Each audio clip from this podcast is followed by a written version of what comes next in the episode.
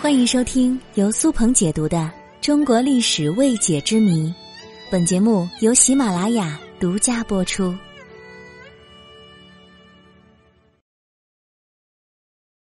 炼丹术究竟是什么？古人都喜欢炼丹，因为有不少皇室贵胄都试图通过炼丹来获得不死之身。似乎炼丹术在中国诞生以来就肩负着让人长生不老的荒唐使命。从古至今，无论是皇亲国戚还是寻常百姓，大家都对炼丹情有独钟。其实，炼丹术最原始的雏形是冶炼技术，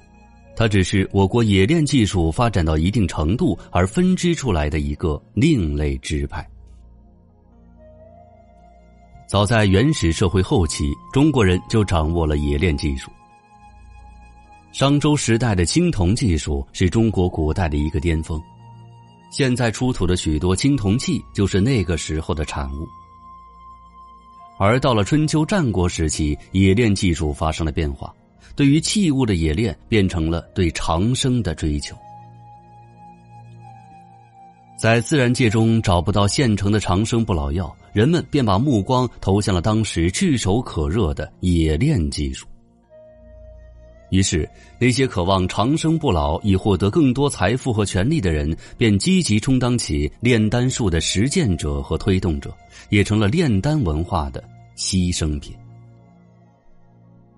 根据《史记》和《后汉书》的记载，春秋战国时便有了不少寻求长生不老药的名人。炼丹术在这个时候就成为了寻求长生不老药的一种途径，可以不用辛苦修道，只需要掌握冶炼技术就可以长生不老。到了秦汉两朝，以长生不老为目的的炼丹行为更加普遍，最为重要的是，这种行为受到了封建统治者的推崇和庇护。根据记载，汉武帝就曾经迷恋仙道，希望长生不老。投机者便趁机怂恿汉武大帝来炼丹。有一种道士说，能够从冶炼的过程之中变化出黄金，然后用这种黄金打造器物来饮食，就可以促进人的长寿，而长期使用就能实现长生。这种说法将炼丹术的两个最大诱惑放在了一起，让黄金和长生不老有了一种畸形的结合。随着时间的推移，越来越多的人发现，通过炼丹术炼取的长生不老丹，不仅不能延年益寿，反而有毒，会加速人的死亡。但是他们在炼丹的过程当中，也用实践证明了矿物质在一定的条件之下会发生本质的化学变化，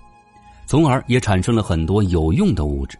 比如铅、石灰、釉瓷、合金等等。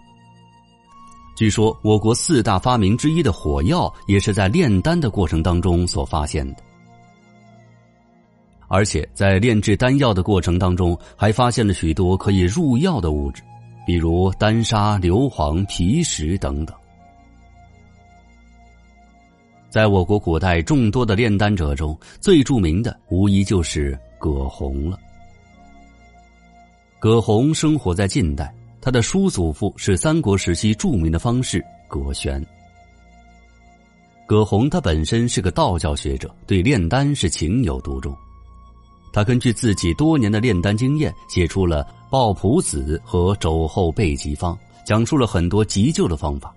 而且还记载了很多当时的人们闻所未闻的，像结核、天花等传染疾病。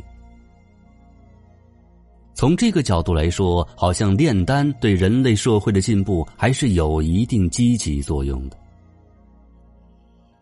尽管如今我们去审视炼丹者们的终极目标是不切实际的成仙得道，